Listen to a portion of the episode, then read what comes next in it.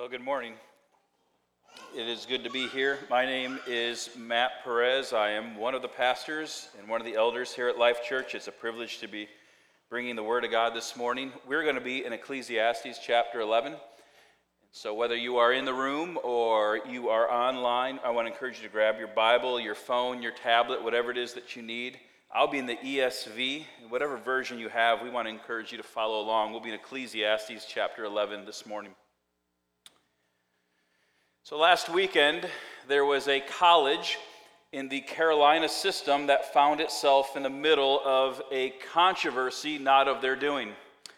Over the weekend, several students who attended the university uh, posted on social media videos that contained imitations of the students uh, grossly imitating minorities, using racial slurs, and grossly using inappropriate sexual comments towards women of minority groups. Before the weekend was up, students, alumni, and parents were quite disturbed and calling for the removal of the students from the university. There was a call for the school to not condone or accept or support the behavior that was both overtly sexist and overtly racist. After viewing the videos myself and reading the school's initial response and the response of those who were calling the school to action, I was deeply saddened by what I saw.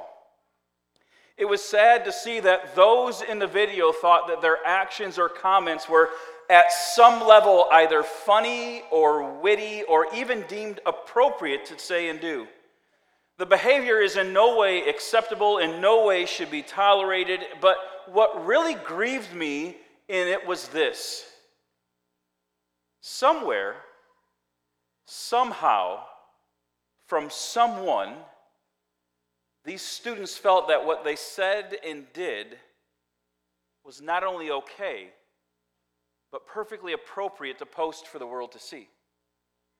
That somehow, somewhere, someone shared with these students at the foundation of their life that this was somehow appropriate to say about people from a different ethnic group or people of a different sex.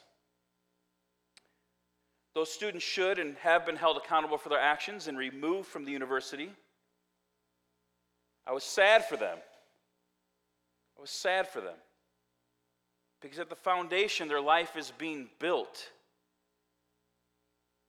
to say that somehow you think what you did was okay and appropriate. Before we jump in the text this morning, I want us to think about a question. Now, our text this morning is really geared toward younger people. So, if you are in the room or online and you find yourself in the stage of life where you are younger, you are a early 20s, a college, a high school, a middle school student, even a grade school student, you're here with your parents. The challenge this morning is really to ask yourself how do you view the world around you? What is the how do you make decisions? What is the operating system by which you think about life and think this is or is not appropriate to do? Really, young people in the room, the challenge is to ask yourself what guides the choices that you make and the actions that follow. Now, if I don't find myself in that demographic, don't check out on me because this text is very applicable to you too. I'm in a stage as a, as a middle aged adult with children uh, who are in the later stages of the teenage life. And so, for people who find themselves in my stage of life, whether you are married with children or you are single, I still want to ask you the same question What's the foundations with which you're building your life? Because it's not too late to rethink the structures, of the operating systems that you use to make choices and to help guide you in the decisions that you make and the actions that follow. In addition to that, whether you are a parent or an aunt or an uncle, I want to challenge you to think about how you could be praying for, guiding, or shaping the young hearts or minds that God has put in your world. In addition to this, maybe you find yourself at the later stages of life, and the text will address you as well. Maybe you find yourself, you, you have slowed down, you've got a little snow on the roof, if there's even any roof to be had, right? And, and you're thinking, man, this isn't for me. Hey, this preacher is looking back at his life where maybe he didn't have the most solid foundation, but he's looking back at the choices he made and looking forward, knowing there's still days to be had. So maybe you find yourself in this room or online at the later stages of life, and you think, well, you know, I, I, I am who I am. No, God is still shaping and crafting and molding us until He calls us home.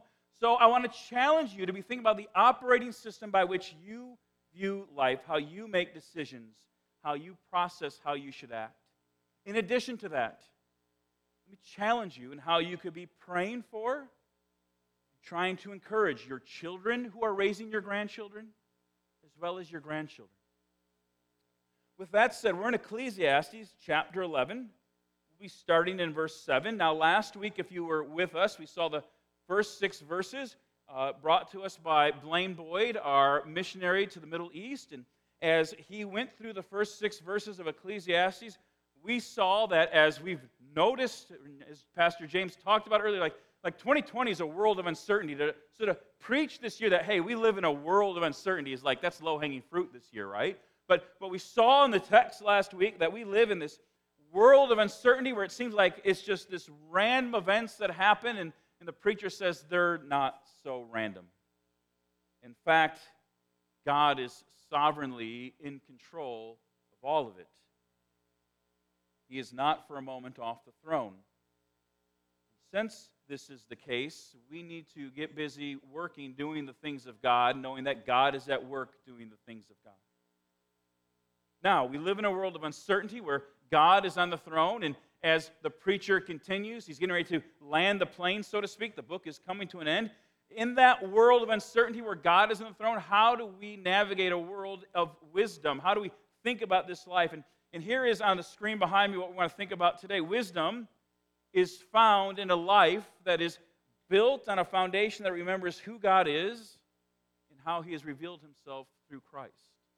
That while this world may feel uncertain, God is in control. And because he is in control, we need to build our life on a foundation of remembering who God is and how he has revealed himself through Christ.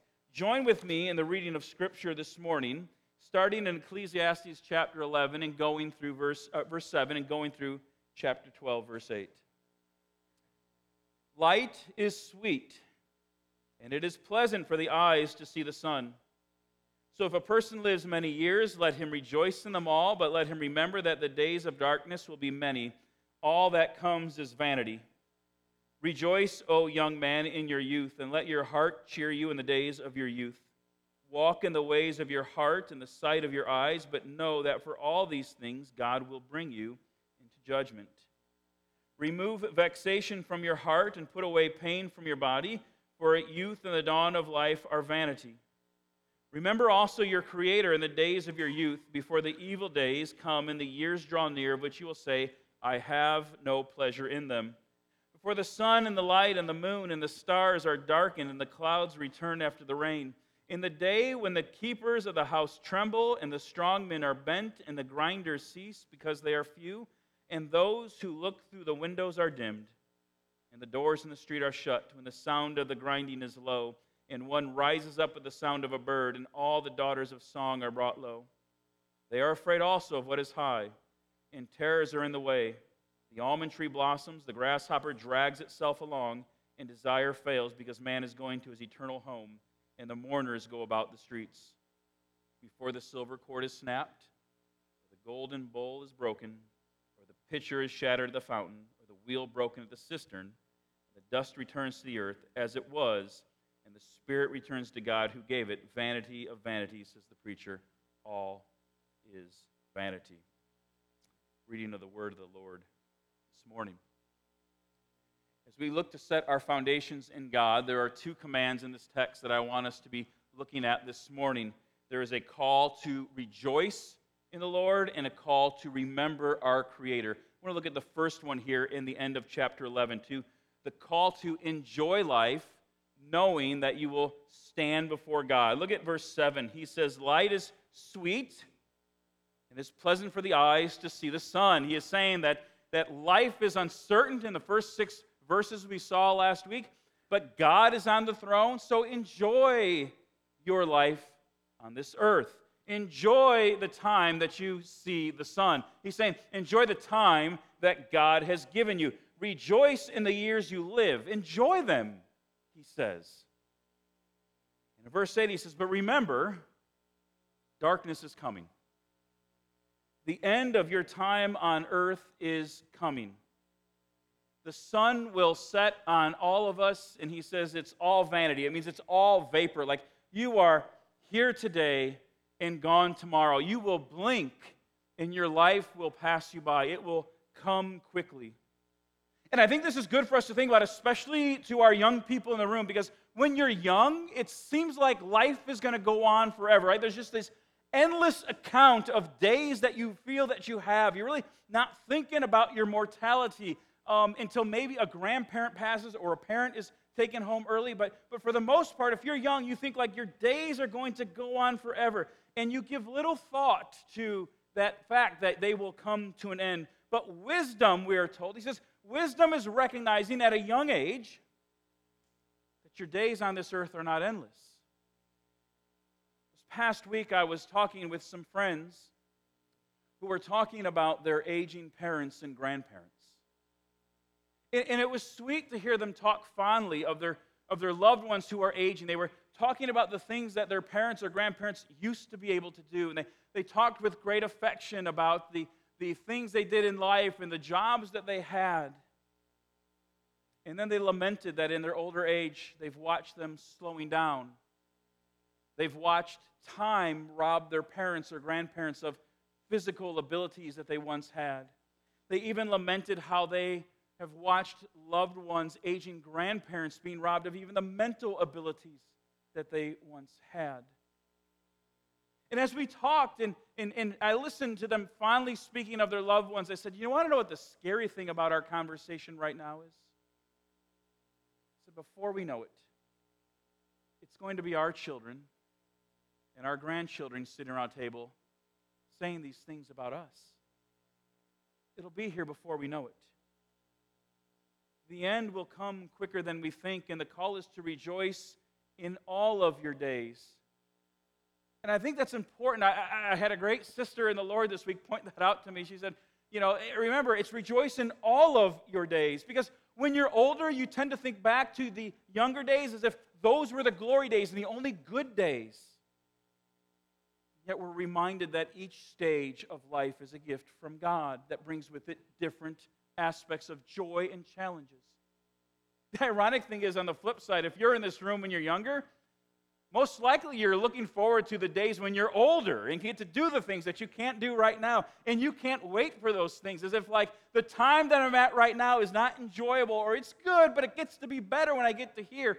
And the a preacher says, guys, girls, remember, even the days that God has you at right now, these stages, each stage is unique there's beauty and there's joy in them. Enjoy them the stage that you're at.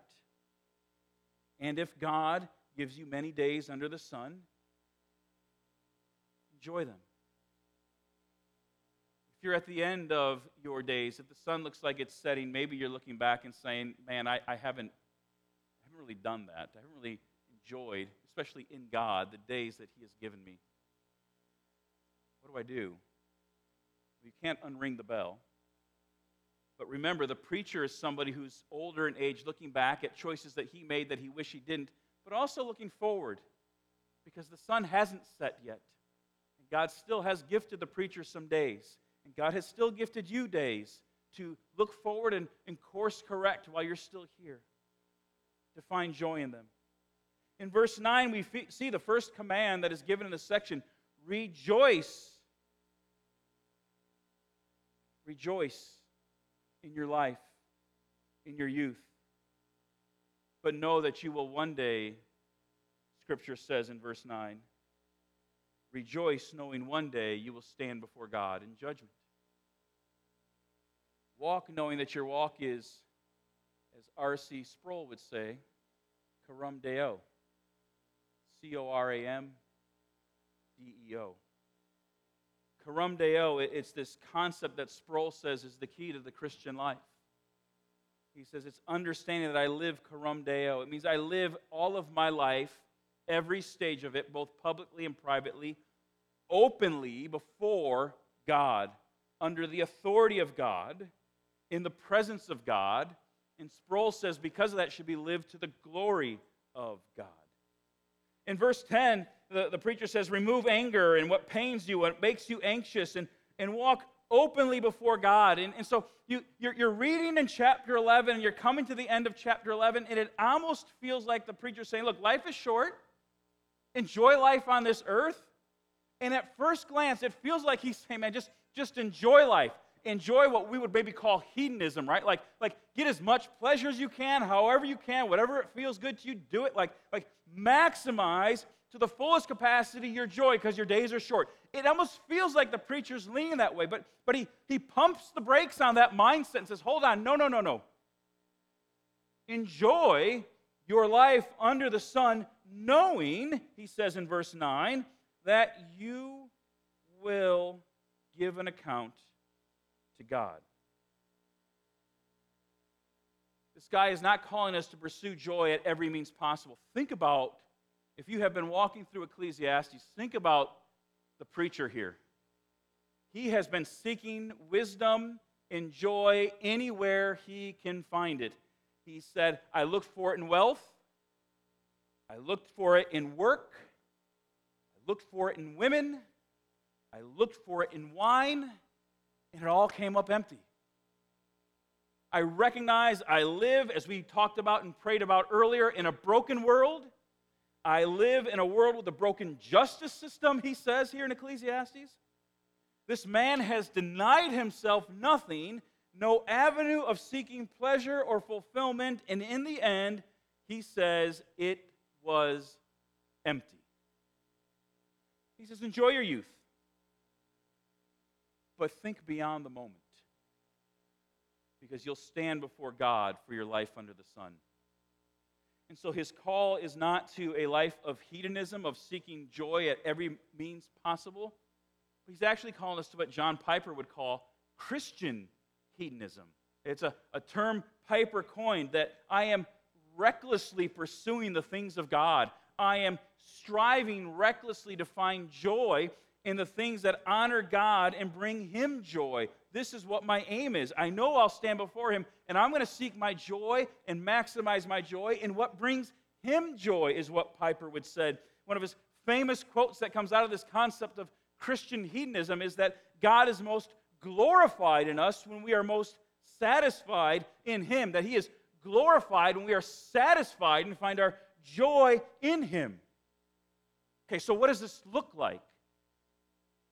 I've been married 21 years to my wife that I've met in high school. And we are now at this stage where, like, our kids are older than when we met, which kind of weirds me out thinking, like, you shouldn't be meeting your spouse right now to my kids, right? But my wife and I have been married 21 years, and, and we were just last night talking about what a, what a blessing it's been to be married. I mean, I, I, I just, I could go on and on for a long time, right? So I, I love my wife, Beth, deeply. And, and, and let's say that, that I come home one day and I say to my wife, Beth, like, I love you. And what would really bring me joy tonight is for us to get dressed up. And I'd love to drive you to Charlotte. We'll bring our masks to be, you know, appropriate. And, and I'm going to drive you to Charlotte, and I'm going to take you to dinner in Uptown, a couple restaurants that we like, and, and we're going to just spend the day. It would bring me so much joy to take you to dinner and, and spend the evening with you. Now, if I said that to my wife, I guarantee you she will not say, You're the most selfish man I ever met. I can't believe that all you care about is your joy and your happiness. That's disgusting. I'm not going to dinner with you. No, my wife wouldn't say that. What she would say is, Yes. And she would be honored and she would be joyful that I'm finding joy in bringing her joy. It's the same with God we find joy in the things that He enjoys, we find joy in honoring Him, He doesn't look at us and go, man, you're being selfish. He's finding joy in you finding pleasure and joy in Him. He's finding joy in you making Him His treasure. If you talk to people on staff and say, what, what is Matt like? They're probably going to say at some point, if you talk to him, just be careful, he's going to bring up food. He's, he's going to talk about food. It's his love language. Just caveat emptor, buyer beware. You want to talk to him, food's coming up. I love food. As I said before, this body does not, was not built on salad. I love food. All right? But it goes deeper than a love for food. Growing up, I was the third of four boys. Uh, we cooked and baked with my mom. My joke is my mom taught us to cook and bake so we could be marketable and she can get us out of the house, right? And, and it worked. Okay, but, but, but I, I, love cooking, I love baking. And, and a couple of years ago, um, I found myself in this really just painful time of ministry. I mean, it was just a tough season. Mentally, emotionally, physically, spiritually, I was just running on fumes in my gas tank. I was just really done. Everything at my church was an uphill battle. It felt like it was just battle after battle. It seemed like every time we made progress and, and people growing, it was like six steps backwards. So it was just this exhausting time of ministry. And I knew how to cook, but for some reason I decided to dive in to cook more. And I found joy in it. And I guarantee you, my wife did not call me selfish at that moment. My wife was not like, You're cooking more because you like it. Stop doing that. Said no wife ever, right? Okay? So I am starting to cook more. And what I noticed was this it became very therapeutic for me.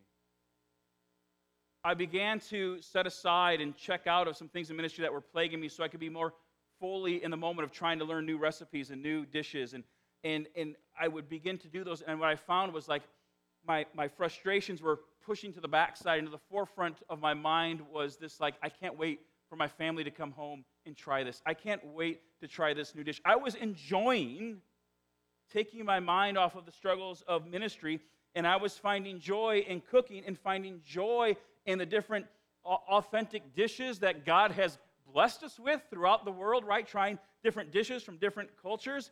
And, and I really found that as through cooking, the frustrations of my life and ministry were coming to the back, and coming to the forefront was my love and appreciation and joy for the things that God gave me, in the foods that He gave me, in the people that He gave me. And, and, and so when I talk about cooking, I talk about it because through cooking, it really helped me just find joy in the Lord at a level I wasn't during a very difficult season of life. It brought me personal joy. It brought me greater spiritual joy. It, it brought me, in a weird way, closer to God and enjoyed the things that He provided here on this earth. I made much of Him, found joy in Him, and delighted Him through the avenue of cooking. The preacher says to enjoy life, to live openly before God, from every aspect of the grand things to the mundane things He says, Enjoy life, but you will give an account. Enjoy life under the sun in God, but you will stand in judgment. The rest of the Bible bears out this reality, right? In Hebrews 9 27 and 28, the author says that you, will, it, you are appointed for man to die, to live and to die once, and then to face judgment. Because of this, Christ bore our sins. If you read the book of Romans in chapter 1, verses 16 through 18, Paul says that the gospel has the power to bring salvation to all who believe. That we are made right with God, we are justified by faith, and we need to be made right with God because all those who are not right with God, all those who are unrighteous, will face his wrath. And Paul, then, through the rest of the letter of Romans, goes on to show how all of us are unrighteous, all of us fall short of God, but God provides a righteousness in and through Christ. And we can have a right relationship with him and be spared from his wrath and his judgment. The author of Hebrews, Paul in Romans, the preacher in Ecclesiastes, all throughout Scripture, you see this common theme. You will live, you will die, you will stand before God. And as Scripture bears out, life that is rooted in the finished work of Jesus Christ is a life that can stand before Him. So the author says, Enjoy life, but know you will stand openly before God and because of this, he gives us our second command at the beginning of Romans, or in the beginning of Ecclesiastes 12, to remember our Creator as we set the foundation for life. Look at the first six verses of Ecclesiastes chapter 12. Remember also your Creator in the days of your youth, before the evil days come and the years draw near, of which you will say, I have no pleasure in them. Before the sun and the light and the moon and the stars are darkened and the clouds return after the rain. In the day when the keepers of the house tremble and the strong men are bent and the grinders cease because they are few, and those who look through the windows are dimmed, and the doors in the street are shut when the sound of the grinding is low, and one rises up at the sound of a bird, and all the daughters of song are brought low. They're afraid also of what is high, and terrors are in the way. The almond tree blossoms, the grasshopper drags itself along, and desire fails because man is going to his eternal home. And the mourners go about the streets. For 11 chapters, the preacher has been seeking wisdom. He's been trying to find where to find joy in rest, in satisfaction in life on this earth. And as the book comes to the end, as he begins to come to his conclusion, he, he comes to the aha moment, right?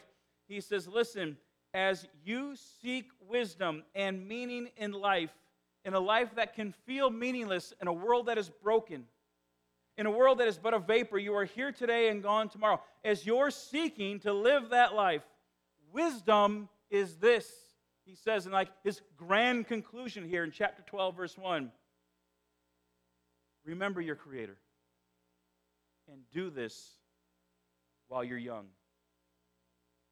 Don't wait for life to pass you by, for the sun to be setting, to then say, you know, I wonder what role God should be playing in my life. Don't wait until the sun is setting to begin to then be thinking about God and the role he should play. Remember your Creator, he says in chapter 12, verse 1, because the evil days are coming. Your years will draw near, and your life will be coming to an end. Before the sun starts to set on your life, think about this, he says. And then he gives this poem type illustration of a house and a body that is breaking down. He says, Think about God before your body begins to break God down, before your legs begin to break down. He says, Before your grinders are few, before you begin to lose your teeth or have very little, if any, left before the windows are dim, before your eyes begin to fade and you can't see very far in front of you, before the doors are shut, he's saying, before you get to that age where you have trouble hearing, he says, when the sound of grinding is low, like, like I used to go about the hustle and bustle of life, I was involved in, in the busyness of life, and it was go, go, go. And that seems like a, like a distant memory now. I can't keep up with this ever changing world, and I've just slowed down. He says, Don't wait until then to think about God. He says, don't wait until you are at a stage where the bird is waking you, where like you just wake up at a moment's notice because you can't sleep or because you got to go to the bathroom yet again, right? He says, don't wait till those days to start thinking about God. He says, don't wait until the song is brought low. Your voice is fading, it's not as strong as it used to be. He says, don't wait until the almond tree blossoms. When the almond tree blossomed, it was this, it's this beautiful white, and he's given this picture of this white old aged hair. He says, Don't wait until. He says, Don't wait until you, you fear high places because your balance is just not what it used to be and you may fall. He says, Don't wait until you used to be the spry grasshopper and now you're just dragging yourself along because you have just slown and broken down. He says, Don't wait until the things that once brought you pleasure can no longer bring you pleasure and joy. He says, Don't wait until then to then think, I wonder what role God should play in my life. He says, while you're young, you should be asking this question. He says, don't wait until life has passed you by to begin to think, I wonder what I should be doing with God in my life. Remember your Creator, chapter 12, verse 1. Before, verse 6, the silver cord is snapped, or the golden bowl is broken, or the pitcher is shattered, or the fountain or the wheel broken at the cistern, and the dust returns to the earth as it was, and the spirit returns to God who gave it. Vanity of vanities, says the preacher, all is vanity. He describes a lampstand hanging from a beautiful silver cord, and the cord breaks, and the bowl drops, and it shatters. He gives the picture of a water pitcher that is broken and can no longer draw water. He says, You will one day end before that comes, and it will come quickly, verse 8, it's a vapor. Remember your Creator. This call to remember your Creator, to rejoice in life, it stems from a worldview. And when I use the term worldview, I don't mean like the way the world tells us to think. When I, when I say worldview, I am talking about the way that you personally think about, view life, and operate. I'm talking about your operating system. It's your worldview. This is how I see and process life, and because of that, this is how I act. Your worldview is like, think about like a pair of glasses. Like, if I don't have good eyesight, I got to put these glasses on so I can see properly, right? Your worldview is like the glasses that you put on so you can see life and operate in life. And there are many different worldviews that you can have to operate, but I'm just going to give you two to think about. Now, if you have a worldview, a operating system, if you view life through the foundation that there's no creator, you believe you came from cosmic chance. You believe you climbed out of the primordial soup, so to speak. You came from nowhere, you're returning to nowhere. If this is what you believe, this is your operating system, the call to enjoy life will be very self centered, right? Just enjoy however you want, whenever you want, the best way you can, because you've came from nothing, you're going to nothing, you're accountable to nobody. Maximize pleasure any way you can. Now, that's one worldview. There's another worldview you can have where you see yourself through the eyes of a created being. Remember your Creator. If I view life through this lens, the way that I approach life and think about life looks different. I am created. I was created by somebody or something. More importantly, if I'm created, does that creator have any ownership over me? We live in a culture where creation and ownership are really separated, right? Like, like I didn't create my clothes. A bunch of people did, right? And, and I only own them because I beat you to the clothes rack, and you're probably okay with that, right? Like, I don't need your clothes, right? So I own my clothes because I beat you to the clothes rack. I didn't create them. And, and when I don't want them anymore, I, I'm going to put them in a bag and give them to somebody or throw them away or put them in the Salvation Army. Someone else will own them. The creator ownership is kind of lost in our culture. But imagine if we lived in a culture where that is not as separated, right? Imagine we're in a culture where, where I walk out into the woods and I, and I, and I chop down a tree, and, and, and like, a, like a manly man, I drag that tree back to my place, and, and I begin to like cut it up and shape it and craft it, and you're watching me mold and shape. And over time, over a couple months, you go from like, what is that guy doing to like, wow, he made a canoe. I don't know how to do that, by the way. And you're like, wow, it's a pretty sharp canoe that Matt shaped and fashioned.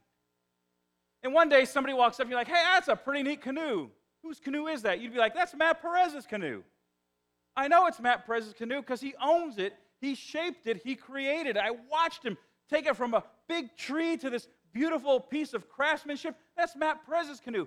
He made it, he owns it. Carry that concept over to creation. You were molded, you were shaped, you were created and crafted. The psalmist says, knitted together in your mother's womb. If that's the case, then you're responsible to a creator. You have ownership over you. If I'm owned by somebody, creator, how I live under the sun is going to look much different than if I feel that I'm owned by nobody, if I'm the captain of my soul. I'm accountable to somebody. I answer to somebody. This is the worldview that the preacher arrives at to remember your creator. And it's not just a, oh, yeah, I have a creator. These guys know they have a creator. But what he wants them to remember is you have a special, unique relationship to your Creator. As the original readers or hearers are reading or hearing this, they know I'm in covenant with that Creator. I'm responsible to that Creator. How I act bears witness to that Creator. If you're in Christ, you have a responsibility to bear witness to that Creator. You're owned by Him, you're in relationship with Him. When somebody says, Oh, remember your Creator, remember God, it's not like, Oh, yeah, I have a God. It's remember who He is and remember your relationship with Him through Christ, and that should impact how I operate.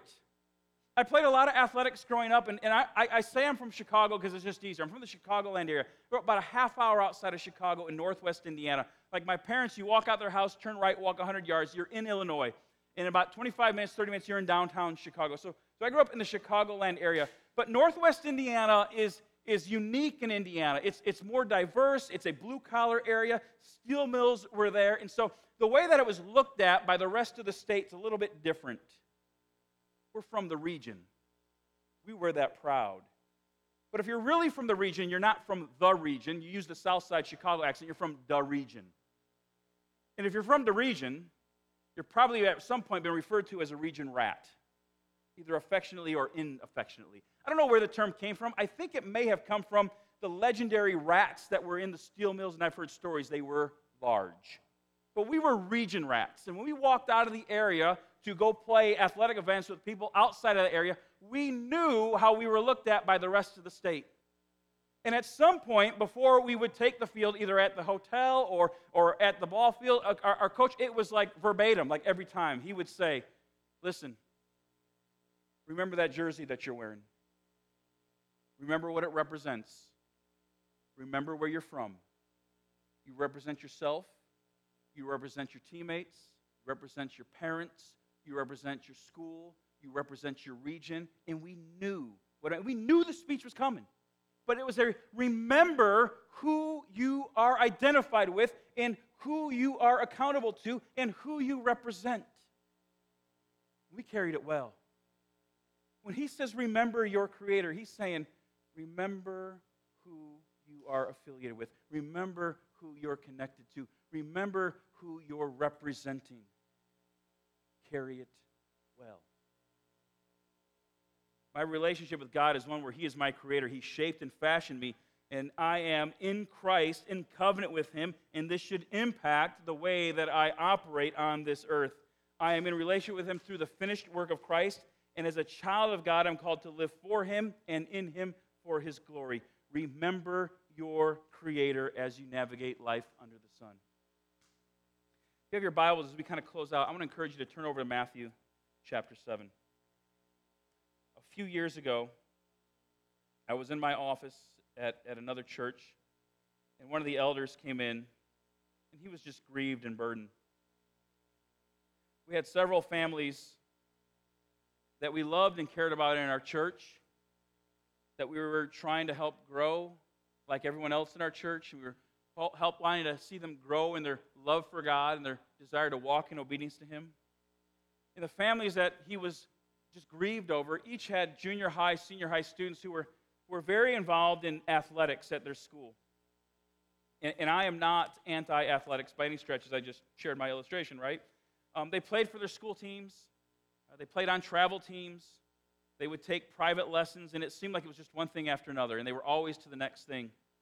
And it seemed like everything, including God, would take a back seat to whatever athletic thing was at the moment.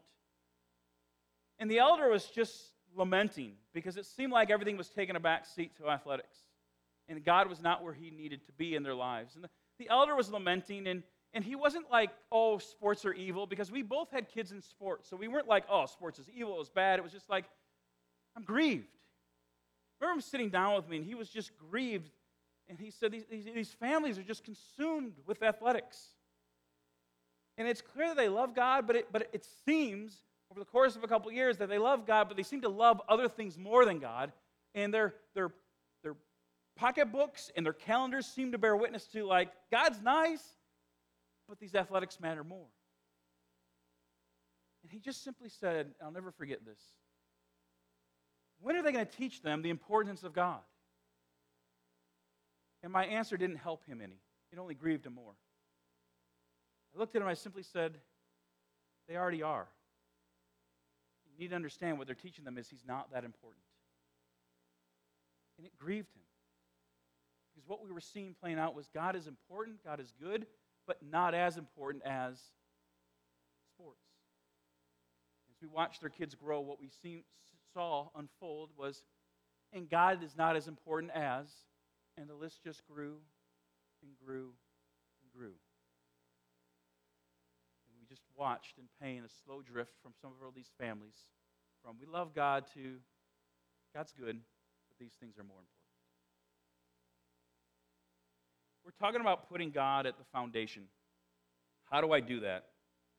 Matthew 7, 24 through 27, Jesus is finishing out his Sermon on the rock, Mount, and he, he says this Everyone who hears these words of mine and does them will be like a wise man who builds his house on the rock. And the rain fell, and the floods came, and the winds blew and beat on the house, but it did not fall because it had been founded on the rock. And everyone who hears these words of mine and does not do them will be like a foolish man who built his house on the sand. And the rain fell, and the floods came, winds blew beat against the house, and it fell, and great was the fall of it. He says, Let me tell you just real quick, Jesus says, about two different homes, two different lives, two different foundations.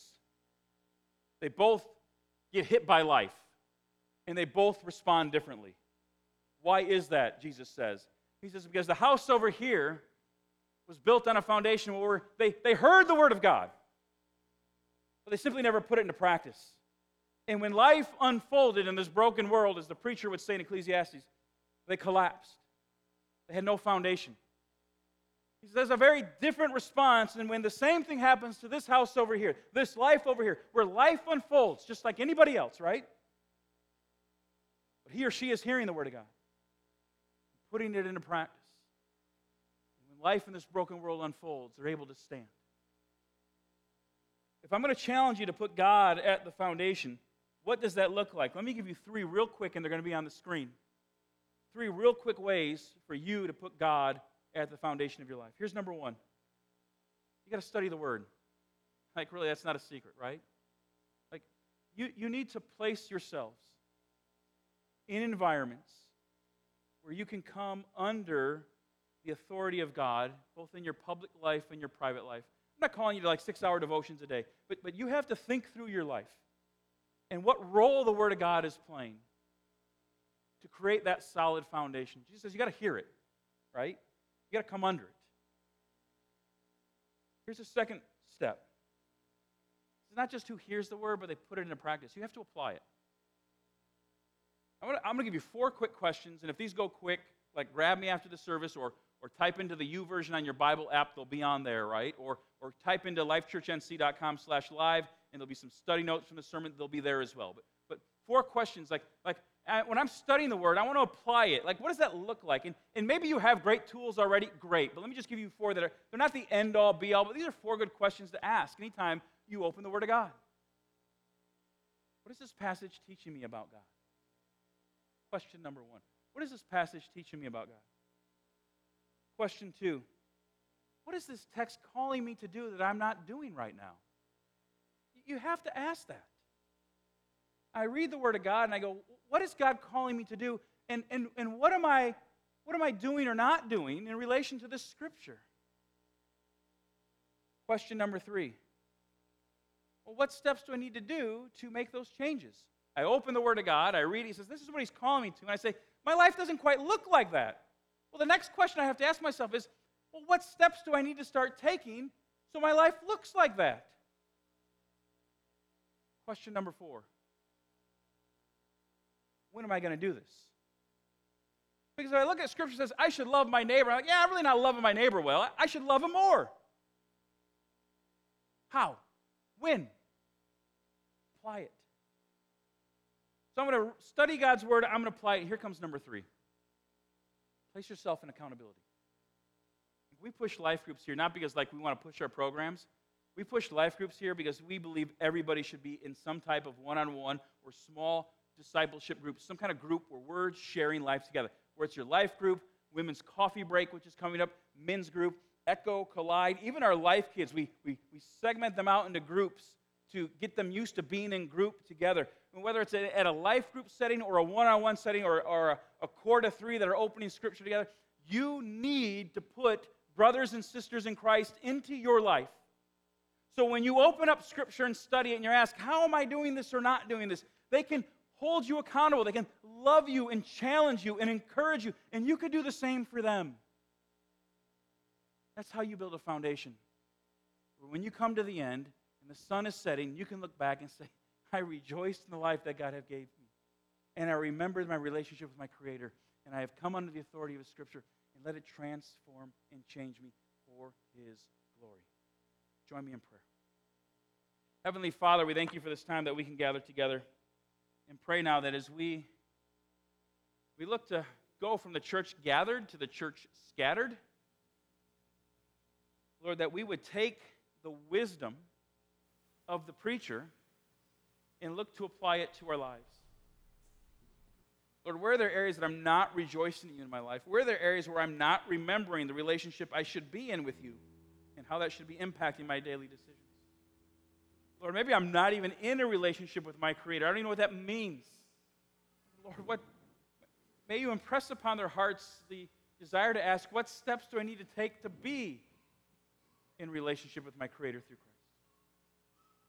Lord, we thank you for the wisdom of the preacher who reminds us life moves quick. And in the end, it'll be us alone standing before you.